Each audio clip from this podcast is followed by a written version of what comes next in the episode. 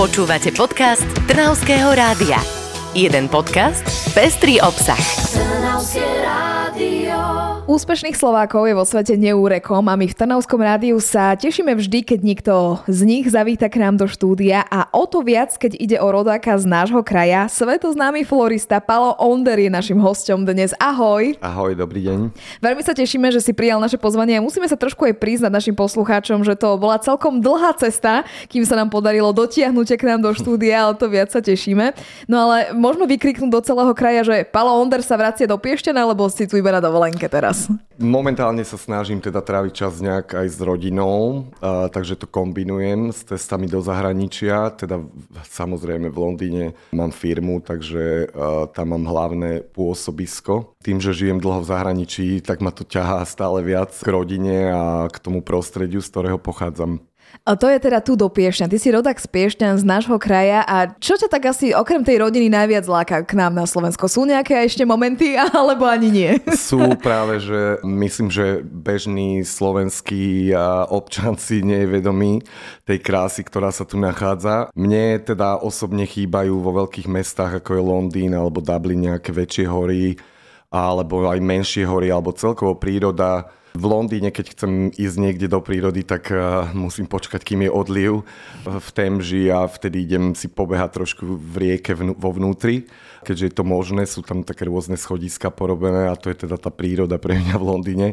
A keď prídem do Piešťan, tam je naozaj, že 5 minút do prírody. Takže toto ťa tak naozaj, že láka, toto ťa spája aj s tým našim Slovenskom, že máme to tu naozaj náskok, že by sme dohodili kameňom. Veľmi a myslím, že v Európe málo kde človek nájde takéto prostredie, kde naozaj tie hory sú také divé Zeleň a hory sú jedna vec, ale ty si florista, čiže ak by sme sa ťa mali opýtať na uh, výzdobu našich miest, alebo keď tak chodíš, že máme to krajšie ako v zahraničí, alebo skôr by sme mali ešte trošku na tom popracovať? Musím povedať, že nie je to tam ešte, ale pomaly sa to tam dostáva. Snažím sa teda spolupracovať aj ja nejak e, so slovenskými floristami v poslednej dobe. Snažím sa pridať teda ruku k dielu a možno nejaké rady a možno sa tu viacej angažovať do budúcnosti, keďže mi trošku aj záleží na tom, aby sa to tu vyvíjalo. Myslím, že Slovensko má v tomto dosť aj navrh, pretože vznikajú tu nové mini farmičky, čiže toto je taká budúcnosť, si myslím, ktorou sa Slovensko aj uberá pre tie kvetinárstva si myslím, že tam je stále čo doháňať. Čo sa týka výzdob na svadby a na rôzne podujatia, zatiaľ som tu nevidel nejaké také veci, ktoré by som mohol porovnávať teda so zahraničím alebo s tým, s čím mám skúsenosti ja. Je to naozaj tak diametrálne odlišne to, čo chce svet, čo chce, ja neviem, Londýn oproti tomu, čo chcú naši mladí, keď sa idú brať? Nie je to diametrálne odlišné. Musíme si povedať jednu vec. E, ako aj na Slovensku, tak aj v zahraničí žijú ľudia rôznych e, kategórií, čo sa týka financií, čiže záleží to aj na tom, to, čo robím ja, sú dosť e, drahé kúsky, by som povedal, čiže tiež tá klientela je tam oklieštená aj v tom svetovom meradle, čiže aj na Slovensku by to tak bolo a na druhej strane však bežní ľudia v Anglicku tiež si nemôžu dovoliť nejaké veľké okazale výzdoby na svadby a nie je to teda len v Anglicku, mám to odpozorované z viacerých krajín, ktoré som navštívil, kde som mohol pracovať. Na úroveň, ktorú si sa dostal, ale viedla dlhá cesta, trošku nám ju približ. Ty si niekedy ale vraj chcel byť hercom, tak ako sa to celé zmenilo? No hercom som síce chcel byť, ale po tých skúsenostiach, ktoré mám s filmom, teda hlavne s hollywoodskými filmami, kde som robil nejaké kúsky v podstate do tých záberov. Na tomto som sa celkom poučil, že v podstate dobre, že som sa nevydal tou cestou, pretože byť hercom nie je také ľahké, ako to z diálky vypadá. Takisto floristom nie je byť také ľahké, ako to z diálky vypadá, ale teda to herectvo mne osobne až tak nevonia ako tá floristika. Bolo to kedysi moje také mm, prianie a aj sa mi to splnilo. Zahral som si v nejakých veciach, dokonca aj v nejakých takých uh, seriáloch pre Netflix rôzne také performances uh, pre umelcov, nejaké fotografie úplne že bláznivé, kde som poobliekaný v rôznych takých kostýmoch a Zišli z toho zaujímavé veci, ale určite som rád, že som sa týmto neživil. Kedy to vzniklo, tá láska ku kvetom? Alebo je to také netradičné možno aj pre muža, to už je jeden taký ten stereotyp, ktorý máme na Slovensku. Tak máš aj nejaký taký bod vo svojom živote, kedy si si povedal, že bože, milujem kvety? Povedal som si to veľakrát v živote, musím povedať, že hovorím si to stále v poslednej dobe že ako veľmi ich milujem, pretože, um, ale celkovú prírodu ja mám k tomu veľký vzťah, pretože od malička ma aj rodičia viedli k tomu, alebo respektíve nosili nás kade tade, či po Slovensku, alebo aj, aj do zahraničia aby sme videli nejaké také krásne veci, že aj môj, moja rodina si vedeli tieto veci vždycky vážiť. Ja som za to veľmi vďačný, že, že to takto dopadlo. Tak kedy bol ten moment, kedy si sa rozhodol, že ideš touto drahou a už ťa vlastne nič nevrátilo na iné chodníky? Myslím, že to bolo hneď na začiatku. Škola ma poslala na jednu súťaž. Poslali ma na súťaž, kde som sa umiestnil vtedy s mojou úžasnou majsterkou Povedal by som, že vtedy ma to presvedčilo, že áno, mám naviac, čo sa týka teda uh, tejto profesie a už odvtedy v podstate som spriadal plány a um, mal som vždy nejaké také ciele, alebo teda aj, aj ich stále mám. Myslím, že človek si vždy musí vytýčiť nejaké ciele, ku ktorým sa postupne dopracováva. Udržiava ho to aj v dobrej mentálnej kondícii, by som povedal. Keď si človek vie plánovať a postupne sa dostáva k týmto cieľom, tak e, samozrejme, keď vidí tie výsledky, tak ho to ženie ďalej a chce robiť ďalej a viacej. Ja mám pocit, že nemám poslanie len teda v tej floristike, ale mám poslanie tak celkovo ako človek a inšpirovať a možno trošku aj naviesť ľudí na určité veci. Bolo to ale takto v tvojej hlave od začiatku, že si chcel byť florista svetového rázu, pretože vieme, že mal si firmu Bratislave z počiatku a potom si sa až nejak rozhodol ísť do toho zahraničia. Ja by som povedal, že tie ciele som si vytýčil už v podstate na tej škole. A aj keď som to nevnímal úplne takto ako teraz, ale už vtedy som mal také pretuchy. Postupne som teda vytváral tie moje sny v tej hlave a tie sny boli s týmto prepojené v podstate, že, že by som veľmi rád robil e, e, túto prácu na, na trošku vyššej úrovni. Dobre, ale nie každému sa podarí ísť do zahraničia, preraziť naozaj v obrovských kruhoch, napríklad až dostať sa do kráľovskej rodiny. Ako sa tebe toto podarilo? Bolo to naozaj iba šťastie, alebo si išiel zubami nechtami za tým svojim cieľom? Toto by som povedal, že spočiatku bolo šťastie, ale potom už som pochopil teda, že sa mi nejako darí vstúpiť do týchto kruhov, tak už som sa aj sám podujal. Najprv, ak si šiel do zahraničia, bol to iba najprv nejaký výlet, išiel si do Dublinu? Áno, išiel som tam niekoho navštíviť a veľmi sa mi to zapáčilo, tá idea toho, že by som tam v podstate mohol pracovať, tam žiť. Ťahalo ma to vždy do zahraničia, moja sestra už dávnejšie žila v Londýne, mal som k tomu blízko, čiže tiež ma inšpirovala rodičom mojim to nebolo cudzie žiť a pracovať v zahraničí, ako aj mama, aj otcom majú skúsenosti s prácou v zahraničí, čiže asi to máme v génoch trošku aj. Áno, tak ti to možno otvorilo aj tú mysel, že tie ciele boli úplne jednoduchšie dosiahnuť. Potom prišiel si ale do Londýna, čo padol ti k nohám, alebo ako si sa k tomu dostal? Asi to musela byť naozaj náročnejšia cesta.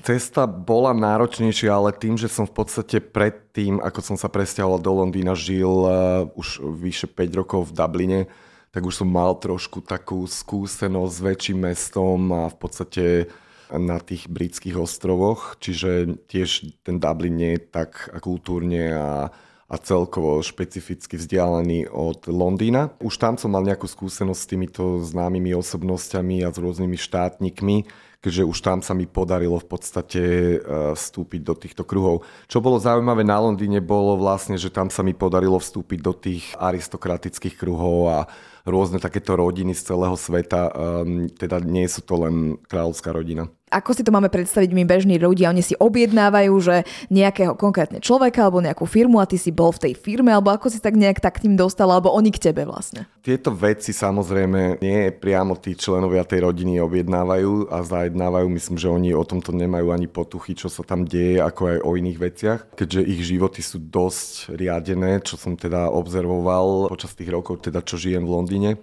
Odpozoroval som, že títo ľudia, oni sú tak zaneprázdnení, že oni absolútne nemajú čas na premýšľať nad takýmito vecami, ako sú nejaký florista alebo niečo, takže samozrejme majú na to ľudí.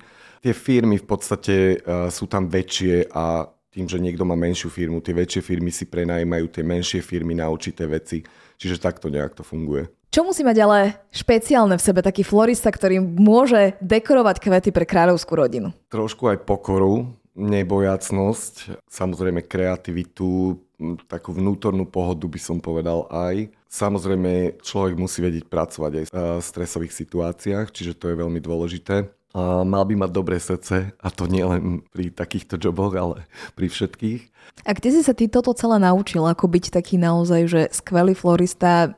Určite veď školy sú jedna vec, ale určite je to neutichajúci proces, že stále musíš na sebe pracovať. Tak e, kto ťa naučil robiť to tak špeciálne? Vieš, že si nezostal nejakým kvetinárom v Piešťanoch napríklad, ale že môžeme sa pochváliť, že si naozaj zožal už veľa úspechov vo svete prvom rade by to bola teda tá majsterka, ktorá ma tak nakopla, s ktorou som doteraz v kontakte, volá sa Euka Ferancová a tiež pochádza z Trnavského kraja. Táto žena ma v podstate e, pripravila na, aspoň teda na to, že viem niečo viac ako tí ostatní. Potom neskôr samozrejme to bola grupa ľudí, pretože jedného by som nevedel menovať, ale teda všetko som sa to naučil ja. Neviem, či by som niekomu za to dával ešte inému kredit. Myslím, že môjim za, príčinením bolo to, že ja som si išiel za týmito vecami, hľadal som si informácie, ako byť nielen dobrý florista, ale ako byť aj dobrý človek, ako byť aj dobrý biznisman. Učil Učil som sa od druhých, ale niekedy to bolo aj sklamanie. V podstate, keď si človek idealizuje ľudí,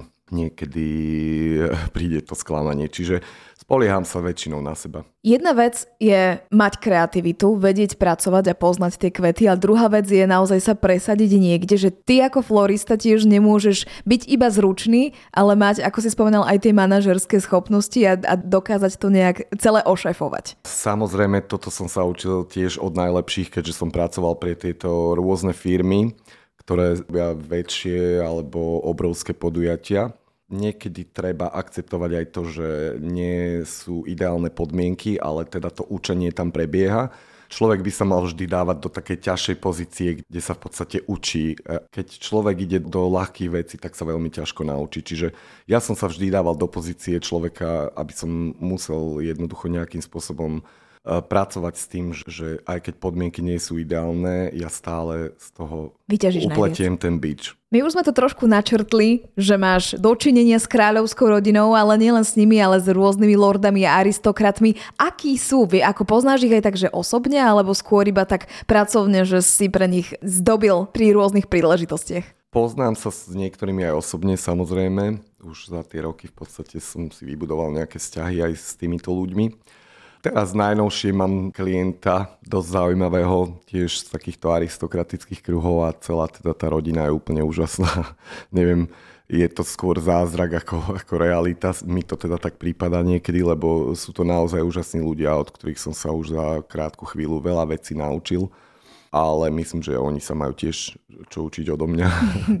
je, to, je to založené na takom skôr priateľskom vzťahu myslím, že takto je lepšie aj pracovať s ľuďmi, už keď niečo robím, tak na takej priateľskej úrovni. Myslím, že vtedy tie výsledky sú oveľa vyššie a lepšie. Ja takto operujem celkovo, hej, že snažím sa s tými ľuďmi, s niektorými síce prídem priamo do kontaktu a s niektorými ani nie, Niektorých vidím tak, že ozaj, že z diálky, že niekto im to v podstate zariadil tú svadbu, čiže ja tam už uh, nejak nefigurujem. Na akých projektoch momentálne pracuješ? Lebo už si môžeš asi dokonca aj vyberať, že čo si vezmeš, čo nie, pre koho budeš a nebudeš pracovať, tak neviem, že či nejaké kytice k 50 sú ešte v hre stále, alebo už robíš naozaj že veľké projekty. No kytice k 50 nie sú v hre, musím sklamať. Kytice keď tak, tak možno nejaké svadobné alebo nejaké prezentačné alebo na nejaké fotoshooty alebo takéto veci, ale skôr um, sa orientujem na také tie väčšie veci. Ja, ja teda osobne hovorím, že keď sa ma niekto spýta, že čo je moja práca, niekedy neviem to tak jedným slovom alebo jednou vetou povedať. A teda ja by som povedal, že ja som stavbár, pomočka, florista, a keďže musím naozaj operovať s takými väčšími množstvami kvetov, niekedy sú to hm, aj skoro tona, aj možno viac. Môžeme to teda brať, že ide skôr o výzdoby celých veľkých priestorov, tomu sa venuješ? No venujem sa aj workshopom, venujem sa aj rôznym fotoshootom pre buď modné značky alebo nejakých takých známych fotografov, rôzne teda svadby, konferencie v zahraničí, teda netýka sa to len Londýna, týka sa to aj, aj teda takých destinácií ako je Kodaň alebo Južné Francúzsko. Pracoval si aj na rôznych veľkých filmových projektoch, napríklad kde si zahrala Meryl Streep Aj si sa s nimi stretol, alebo to bolo tiež, že vyzdobil si priestor, alebo bola tá spolupráca trošku užšia? Uh, no spolupráca bola užšia, keďže ja som sa priamo nachádzal na tom sete, kde sa ten film natáčal. Bol to Dover Castle, čo je vlastne hrad Dovery a v anglickom. Bol to americký film, samozrejme hollywoodská produkcia. A vo filme hral Johnny Depp, Meryl Streep, ale okrem nich ešte ďalších, myslím, že 8 takých známejších hercov. Vec bola taká, že film bol nakoniec trošku aj prepadák. Investovali do ňoho neuveriteľné množstvo peňazí a energie, ale teda je to film založený na, na muzikále z Broadway film, v ktorom v podstate títo dvaja hrajú veľmi, veľmi krátku chvíľu, čiže ten film je v podstate o niekom inom. Alebo tí herci iní sa tam objavujú oveľa častejšie ako títo dvaja spomenutí. Ale tam som sa teda stretol s, pre mňa to je úplne, že najvýznamnejší člen všetkých všetkých proste týchto ľudí, ktorí som postretal. Jeho meno je Rob Marshall a je to vlastne režisér obrovských filmov, môžem spomenúť Gejšu alebo Piráti z Karibiku a tak ďalej a tak ďalej. Ten list je nekonečný, je to jeden z najviac, myslím, že produktívnych režisérov v Hollywoode celkovo. Tak on bol jedným z tých ľudí, že ma naučil, že naozaj, keď je človek naladený na tej priateľskej vlne, tak dosiahne oveľa viac. To je naozaj krásne, že aj v takýchto kruhoch, keď sa človek pohybuje, tak to tam dokáže nájsť, pritom by človek možno tak povedal, že e, tam už je ten svet o niečom inom.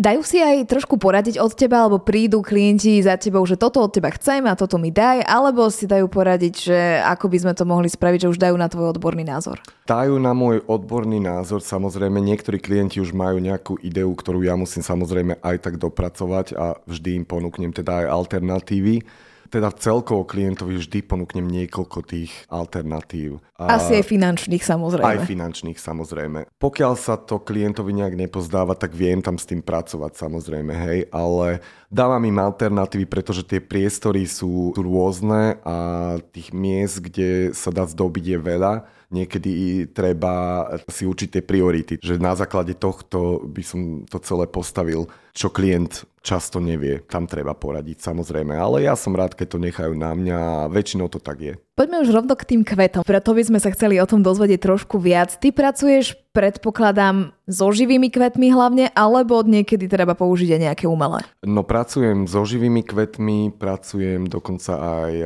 teda črepníkovými rastlinami, rôzne stromy, používal som nejaké aj 300 ročné už olivy, dovezené do Londýna z Talianska rôzne, teda aj umelé niekedy, ale teda vyššej kvality, a rôzne liány z lesa, rôzne takéto, také pomôcky z lesa, rôzne kôry a machy a tak ďalej. To si chodíš niekde vyberať, alebo už máš nejaký katalóg a iba naobjednávaš, on to príde? To, sa, to si chodím aj zbierať dokonca, e, to ma veľmi baví, keď sa môžem v podstate takto podujať a keď som na nejakom zámku, tak často používam veci z ich záhrad dokonca, hej, že aj z ich parkov to je niečo, čo ma baví, lebo tam, tam je potom ľahké dosiahnuť taký ten naturálny, prirodzený uh, look toho celého. A že si s tým nemal problém, že poslali policajtov na teba, že im tam mm, vytrhávaš práve, nejak... práve nikdy, oni, oni s tým veľmi radi súhlasia, pretože to aj s cenou potom vieme pracovať inak, hej keď oni vedia dodať nejakú časť toho materiálu. Samozrejme, nie vždy majú všetko, čo potrebujeme, tak tam sa už veci objednávajú, ale hej, existujú aj katalógy, existujú rôzne webové stránky, kde človek ide nakliká, si príde mu to buď z Kolumbie, alebo z Ekvadoru, alebo z Kene, alebo teda z Holandska. Ja síce preferujem používanie lokálnych kvetov a lokálnych rastlín, preto chodím si aj zbierať, kde to len ide Raz sa mi stalo, robil som v Kodani jednu obrovskú konferenciu, taká tech konferencia, kde v podstate sa z celého sveta stretnú všetci títo tech maniaci, ktorí tam majú rôzne podujatia ja som teda mal tú možnosť robiť tú záverečnú párty, ktorá bola pre myslím, že 5000 ľudí. Bolo to v jednom starom DP v Kodani, nádherné priestory, ale tak úžasne veľké, že človek tam potreboval minimálne bicykel teda tam to bolo na takej úrovni, že ja som síce priviezol lietadlom veci nejaké z Londýna, kúpil som tam nejaké veci v tej Kodani, ale stále to nestačilo, tak uh, sme tam našli nejak taký lesík uh, medzi kolajnicami. Ani by som to nenazýval lesíkom, ja by som skôr nazval to také, iba čo tam navialo a to je veľmi vzácne nájsť niečo takéto v Kodani, tak sme tam polku toho mini lesika vyrúbali a teda použili sme aj toto. Takže aj takéto chvíle máme, hej, že človek musí improvizovať. Spomínal si, že doviedol si lietadlom, akože máš vlastné lietadlo, alebo ako to pre, presúvaš? Uh, nie, nie, ale ja pracujem teda s takými väčšími firmami, ktoré organizujú tieto parties. Ja tam teda zastávam tú rolu toho floristu oni organizujú úplne celý ten balíček, čiže oni niekedy ponúknú možnosť, že majú, ja neviem, polku lietadla voľného, tak si tam môžem naložiť nejaké veci a previesť. Ja to robím nerád, ja radšej teda nákupím lokálne, aj tých ľudí si tam zoženiem lokálne, aj keď si vozím ľudí so sebou na tieto joby v zahraničí, ale som veľmi rád, keď tam môže niekto aj lokálny prísť, aby sme to teda držali v rodine, alebo ako sa to povie. Čiže hej, ja sa snažím trošku aj tú ekologickú stránku celej veci, pretože floristika je niečo, čo je veľmi významným znečisťovateľom prostredia. Počúvate podcast Trnavského rádia. Stretneš sa aj ty bežne s rastlinami, ktoré ešte nepoznáš, lebo ja neviem, koľko tých druhov musí neskutočne byť, ktoré ty už musíš poznať, vedieť s nimi pracovať, či už sú to kvety, či už sú to trávy, zeleň. Či sa ešte aj ty vieš e, na niečom, že a toto nepoznáš, čo to asi môže byť? Je toho hodne. Áno. Skutočne je toho hodne a ja dokonca ja som dosť taký zábudlý vec, ja si teda pamätám len to, čo potrebujem si pamätať a veľa z týchto vecí mi vypadne, tak moji kolegovia niekedy proste ich používam ako encyklopédie a možno, že je to trošku aj lenivosť, lebo viem, že tí ľudia to vedia, tak na čo by som si to pamätal ja. Ja, teda, ja preferujem si pamätať iné veci. ale, ale samozrejme viem rozoznať uh, podľa vzhľadu. Človek počase aj, aj začne byť trošku apatický, keď zistí, že koľko druhov všetkého je, lebo len rúži existujú nespočetné množstva a nielen farieb, ale aj odrôd a a rôzne, rôzne mini rúže a veľké rúže, malé rúže, veľké hlavy. Sú kvety, s ktorými že najradšej pracuješ a potom, že naozaj, že najneradšej máš aj také druhy?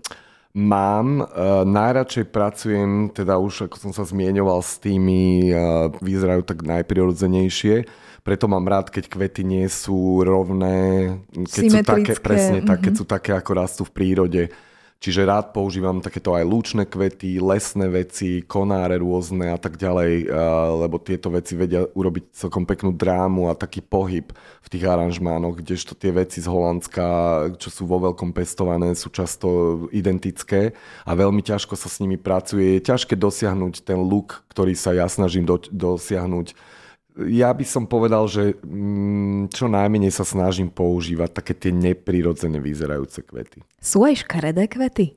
Sú aj škaredé kvety. To ako vyzerá?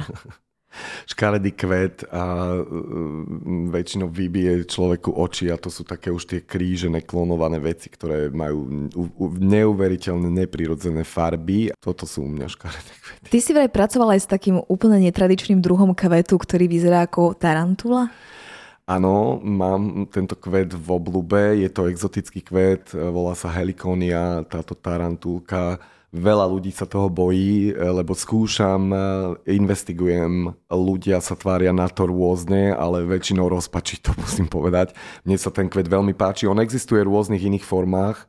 Je to niečo, čo rastie v takých tých um, dažďových pralescoch. A um, tieto kvety sú úžasne versatilné, lebo oni rastú v rôznych formách a rôzne veľkosti a rôzne zafarbenia. Sú to ako také živočíchy pre mňa trošku. Aké sú tvoje obľúbené?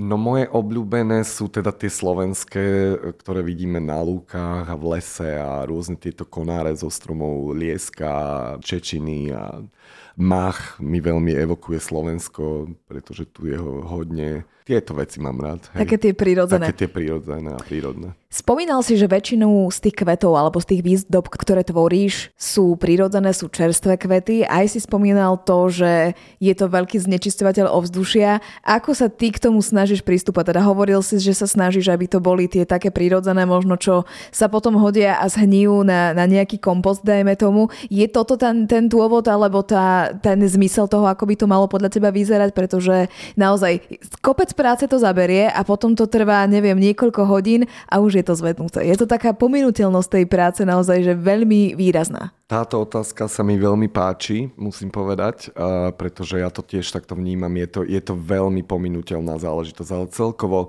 tá práca s kvetmi, tie výtvory, to je iba odrazom toho, že áno, tie kvety sú tiež pominuteľné, lebo aj v tej prírode nebudú väčšine, takže mm, ja veľmi rád ľuďom pripomínam tú pominuteľnosť toho celého, ale teda ja osobne sa snažím čo najmenej používať tieto umelé, tie, tie všelijaké uh, penové podložky a, a rôzne takéto umelé veci, ale umelé používam, ale také, ktoré sa dajú samozrejme používať dokola nejaké možno hrántiky a takéto veci. Ja väčšinou teda robím veci do vody priamo, čo najmenej sa snažím umelé veci používať. Používam teda nejaké eskapásky raz za čas, ale tie vždy separujem a skončí to väčšinou na tých zámkoch, ide to na kompost.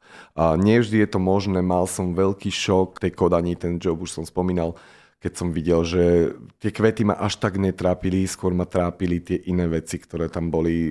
Boli tam obrovské miestnosti urobené celé z balónov, že všetky steny a stropy, všetko bolo pobalónované a potom, keď som videl všetky tie balóny, tóny balónov e, v metiakoch, bolo to na takých 6 hodín asi, hej, svoj účel to splnilo.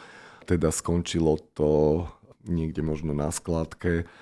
Nemyslím si, že budú vedieť toto zrecyklovať. Takisto nejaké tie obrovské umelé písmená tam boli polystýrenové, to som tam videl. My sme totiž to nemali kde dávať tie naše veci a my sme to vlastne museli dávať do tých istých smetiakov. Čiže to ma nepoteší nikdy, samozrejme. Rozprávame o tej pominuteľnosti aj e, jednak dobre v rámci tej ekológie svetovej, ale aj v tvojej hlave. Ako to vyzerá? Vieš, že urobíš na nejakom obrovskom projekte. Neviem. Ty sa na to asi pravdepodobne pripravuješ dlhú dobu, máš asi možno v hlave, ako to bude vyzerať a potom pár hodín a je to fuč. Že nemáš občas také, že aj je mi to ľúto? Že to tu nemôže byť dlhšie? Nie, nemám to. Práve, že som rád, keď to všetko zmizne a ja, no. ja s tým mám svetý pokoj. Hej, tie joby bývajú dosť náročné a dosť vyčerpávajúce, čiže potom už človek je rád, že keď už to aj nevidí, hej, a môže sa posunúť na niečo iné. Čiže nie je to vôbec... Ja to takto nevnímam, ja sa snažím teda tie joby nedávať dole, e, ja sám. E, máme na to väčšinou ľudí, ale tak niekedy je to nutné Musím sa na tom podujať niekedy aj ja, hej, že keď je nejaká časová tieseň, pretože niektoré tieto priestory vedia penalizovať za to, keď sa tam tie veci nachádzajú dlhšie, ako by mali. Samozrejme v tých zámkoch, ja to tam vždy nechám a už čo sa s tým deje potom, to už e, väčšinou riešia záhradníci, ktorí to dajú do kompostu Čiže o tieto veci je postarané. Ja sa snažím teda čo najviac pôsobiť v týchto komunitách, pretože oni sú si vedomi toho celého, ako to je ten impact na to, na to prostredie životné, aký je. Čiže oni skutočne sú ľudia, ktorí si dávajú tiež záležať na tom, aby to neskončilo kde tam na skladkách. Ako to vyzerá u floristu doma? Pretože spomínali sme si, že keď ideš z výzdoby, musí to rýchlo zmiznúť, tak častokrát si ich odnášaš aj domov, že máš, ako by sme to očakávali, plný byt alebo dom o okvetinkovaný? Ja mám skôr také črepníkové kvety doma, alebo teda trvácne veci, nejakú vetvičku, ktorá vydrží aj dva mesiace v tej vode. Rád to rozdávam, teda niekedy, keď som v nejakom hoteli, tak to rozdám um, upratovačkám alebo teda tým organizátorom. Často si to aj klienti chcú zobrať, niektoré z tých vecí ja som samozrejme za to veľmi, veľmi rád, uh, bodaj by si to vždy všetko zobrali to by som bol najradšej. Niekedy teda sa musíme toho zbaviť aj iným spôsobom. Myslíš, že tá kultúra sa aj trošku mení, lebo niektorí hovoria, že a už k sviatku nekupujeme kytice, na svadbu už nekupujeme kytice, dávame žreby, že či už to trošku sa niekam posúva, alebo je to iba taká naša nejaká milná predstava? Toto neviem, lebo ten slovenský trh až tak veľmi nepoznám, musím povedať, e, keďže 17 rokov v zahraničí urobí svoje tento trend nevidím niekde v zahraničí, aby som povedal, že tá kytička si vždy nájde svoje miesto. Predsa len floristika nie je len o tej kytici, ale ľudia sa rodia, umierajú, majú narodeniny, rôzne jubileá, štátnice a podobne. Čiže tam vždy bude dopyt po tých kvetoch, možno sa zmení trochu štruktúra toho celého, ale vidím, že teraz už aj na Slovensku viac ľudí vie oceniť teda taký tým prírodnejší charakter tej floristiky. Áno, väčšinou, keď si pozrieme aj svadby, tak sú to v takom tom prírodnom duchu, aj tie kytice vyzerajú tak naozaj už sa tak ľudia prezentujú, čo by niekedy mali okázalejšie, také tie umelejšie výzdoby, tak teraz je to viac do prírodzená, z toho sa asi tešíš. Určite áno. Momentálne sa zamýšľam nad tým, že tá Trnava, v ktorej sa nachádzame, mi príde taká dosť moderná už v tomto ohľade. Preto, ako som spomínal, teda nemyslím si, že tu je len jedna taká farmička v okolí Trnavy, myslím, že ich je tu viacej. Takže vidím, že ten trend sa rozvíja, hlavne tu teda v Trnovskom kraji by som povedal, v Bratislave, tam je to ešte také rôzne. Čo vidím z Trnavy, veci, ktoré aj sledujem a pozorujem, má to tu už nejaký, nejaký rozbeh Ty aj tak chodívaš po kvetinárstvách, že ideš si tak poprechádzať sa či už po Piešťanoch alebo po iných mestách, popozerať, že aký tam majú sortiment, čo ponúkajú. Ideš taký inkognito? Idem inkognito a niekedy sa zakecám a veľmi často ma teda aj spoznajú. Stalo sa mi aj v zahraničí, že ma poznali ľudia takto, keď som prišiel do kvetinárstva, lebo mám nejakých sledovateľov teda aj z iných krajín.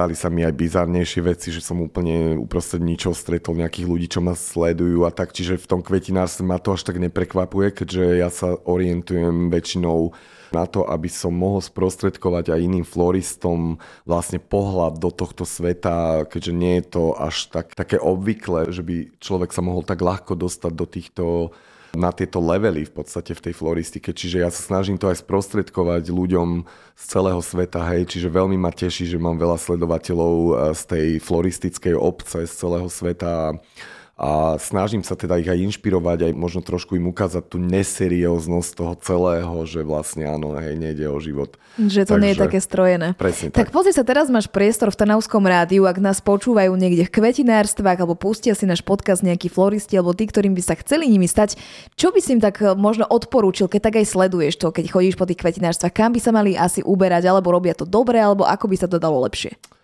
No ja by som povedal, že v prvom rade by si mali všetci uvedomiť dopad toho, keď kupujeme veci v zahraničí na slovenskú ekonomiku napríklad. V tomto ohľade určite by som išiel viacej lokálne a viem, že to nie vždy možné. Existujú rôzne spôsoby, ako získať aj lacnejší materiál. Určite existujú ľudia, ktorí chodia zbierať nejaké veci aj do lesov alebo na lúky a tak ďalej, čiže treba sa zaujímať aj o toto.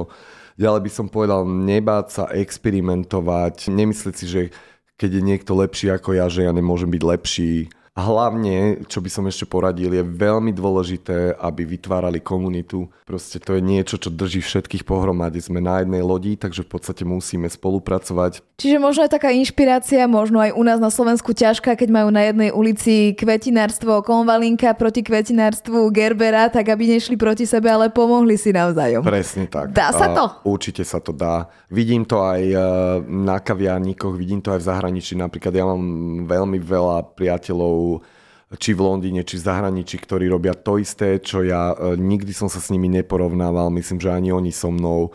A väčšinou spolupracujeme, niekto potrebuje pomôcť s nejakým väčším jobom a vedia, že sa môžu na mňa spolahnúť. Samozrejme sa ma opýtajú, ja robím to isté, tiež radšej pracujem s profesionálmi ako, ako s ľuďmi, ktorí, ktorí nemajú ani šajnu o tom jobe. Čiže aj, aj z tejto stránky je, je dôležité mať tie dobré vzťahy aj, aj so svojimi konkurentami.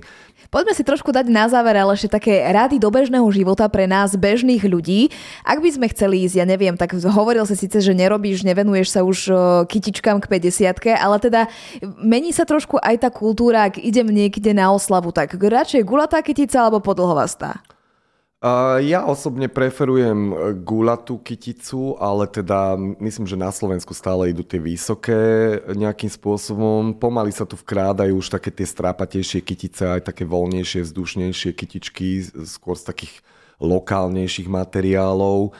Čiže ja by som skôr išiel za tie lokálne a či už bude vysoká alebo gulata, to by som povedal, že je až na tej druhej kolaji. Je vhodným darom napríklad kvet v kvetináči? Je veľmi vhodným darom, dokonca ja sa vždy poteším tomuto darčeku. veľmi rád tieto darčeky aj rozdávam a moja mamina vie o tom svoje.